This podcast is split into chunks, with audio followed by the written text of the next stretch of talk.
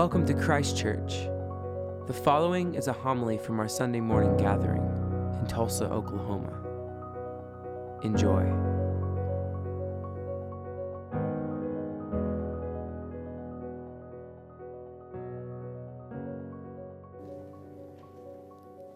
The Holy Gospel of our Lord Jesus Christ according to John. It was the festival, the dedication at Jerusalem. It was winter, and Jesus was walking in the temple in the portico of Solomon. So the Jews gathered around him and said to him, How long will you keep us in suspense? If you are the Messiah, tell us plainly.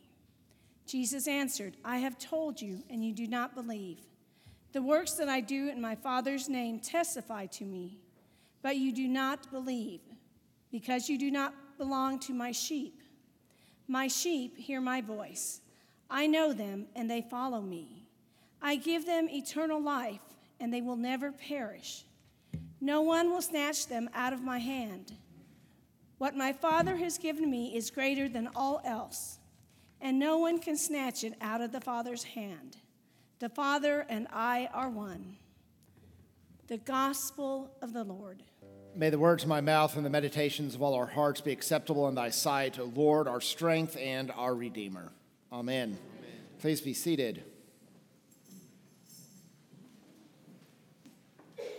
During the Easter season, obviously, we begin the uh, Easter uh, season with the proclamation that Christ is risen from the dead, that the women who went to the tomb uh, found the tomb to be empty, and that they shared this good news with the apostles, and from Jerusalem to the ends of the earth, the news that Christ is risen from the dead has spread. On the second Sunday of Easter, we always hear the story of Thomas, who is often called Doubting Thomas. Thomas, who was not gathered there on the Sunday of the resurrection, was astounded and could not hardly believe that Christ was risen from the dead. But upon seeing the risen Lord, Thomas gives the most um, awesome proclamation of, of Jesus and says, My Lord and my God.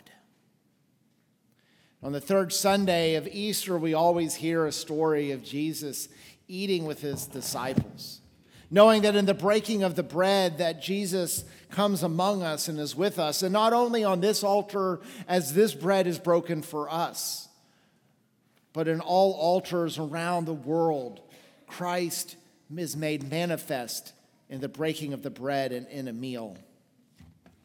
And so, this Sunday, the fourth Sunday of Easter, we always hear some sort of uh, imagery about Jesus being the Good Shepherd. Jesus, the shepherd, is an early Christian image. Some of the um, oldest places of worship, you would find an image of what looked like a, a Roman holding a, a, a shepherd's crook with some sheep there. It's a way of marking this was a place in which Christians gathered. The Old Testament long had identified uh, God as one who is a shepherd. Think about those words from Psalm 23 The Lord is my shepherd, I shall not want. I was listening to a podcast this week about this sermon, and um, the, uh, the, the person speaking was talking about how when they were in seminary, their academic advisor had been a sheep farmer before going uh, into the academic world. And he said, you know, here's the thing is, is, you know, Christians love this image of sheep because sheep are really cute. Right? And, and, and, and, our, and, and kids can make really great art out of some cotton balls and making little sheep that are just really cute to put up on the. But, but, but sheep are really stupid animals. Um, sheep um, eat things that they're not supposed to eat and they kind of get sick, so the shepherd has to sit there and, you know, kind of direct them, no, don't eat that thing. They'll go and they'll just find a, something that looks like water and they'll start drinking it. And it doesn't matter if that's a good source of water or not, they'll, they'll drink it. The sheep are liable to walk off, and the sheep have no way of protecting themselves. Last night, uh, Kristen and I and the kids were watching that great um, um, Ice Cube movie, Are We There Yet? And there's a scene in which Ice Cube gets into a fight with a deer. A deer probably would be a really kind of tough animal, but a sheep is not going to go and beat up Ice Cube. They don't do anything. And so sometimes it's, it, it, you know, begs the question whether we really want to think of ourselves as sheep. You know, I, I, when I was in elementary school, at school, I sang this song, We Like Sheep Have Gone Astray. Do we really want to be sheep?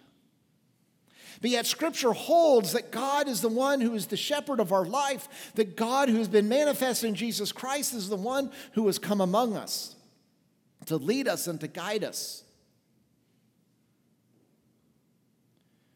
Jesus is the one who comes into the midst of the brokenness of our lives and is with us. It doesn't matter what things we eat that we're not supposed to eat or what things we drink that we're not supposed to drink. It doesn't matter how far we wander off. We believe that we have a God who has come among us and shepherds us back into relationship. Jesus often contrasts his role as the good shepherd with the hired hand. Remember from John chapter 10, Jesus says, I'm not like the hired hand. The shepherd is one who is committed. The shepherd is one who sees as their vocation to protect the sheep.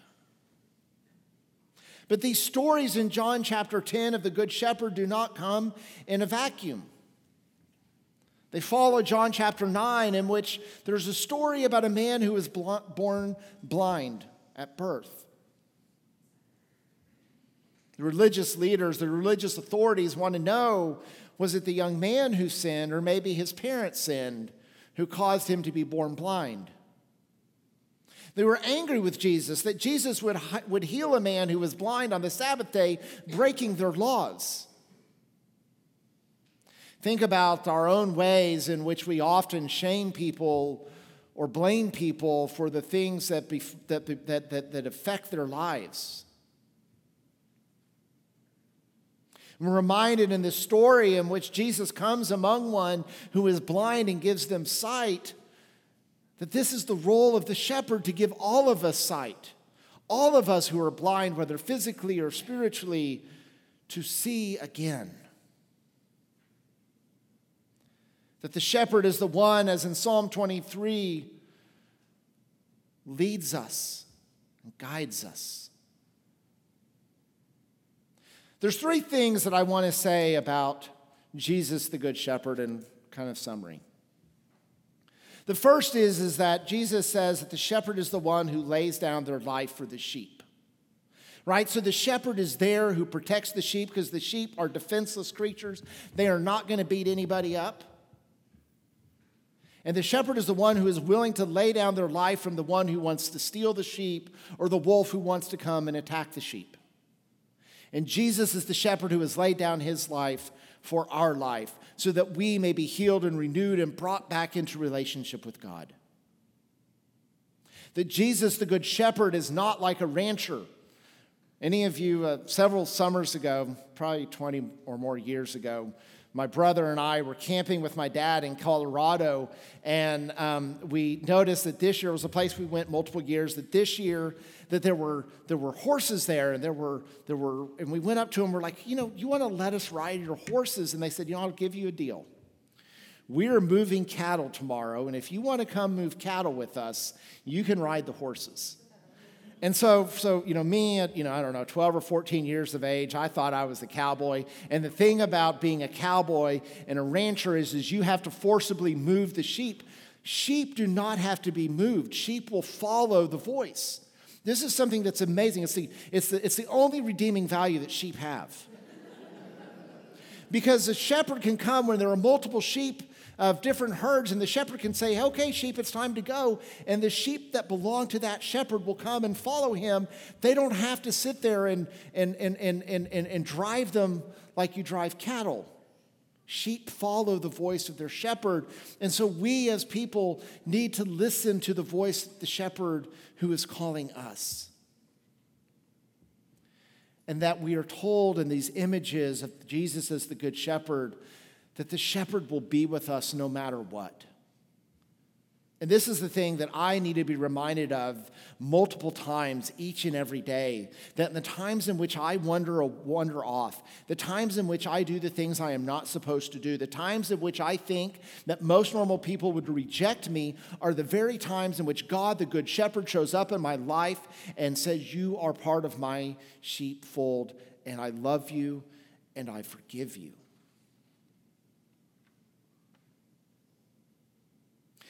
Sheep may not be the most uh, idyllic image that we want to think about ourselves defenseless, stupid, prone to wander off. But the image of Jesus and God is the good shepherd, the one who does not forget the sheep, the one who goes and leaves 99 to go find the one, the shepherd who sits there in the midst of our pain and our sorrow, wipes away our tears, the one who walks through the valley of the shadow of death, that we will fear no evil, that that shepherd is with us in our lives. We may not like the image of the sheep, but I hope we like the image of the shepherd. Amen. Thank you for listening. For more, go to christchurchtulsa.org, and peace be with you.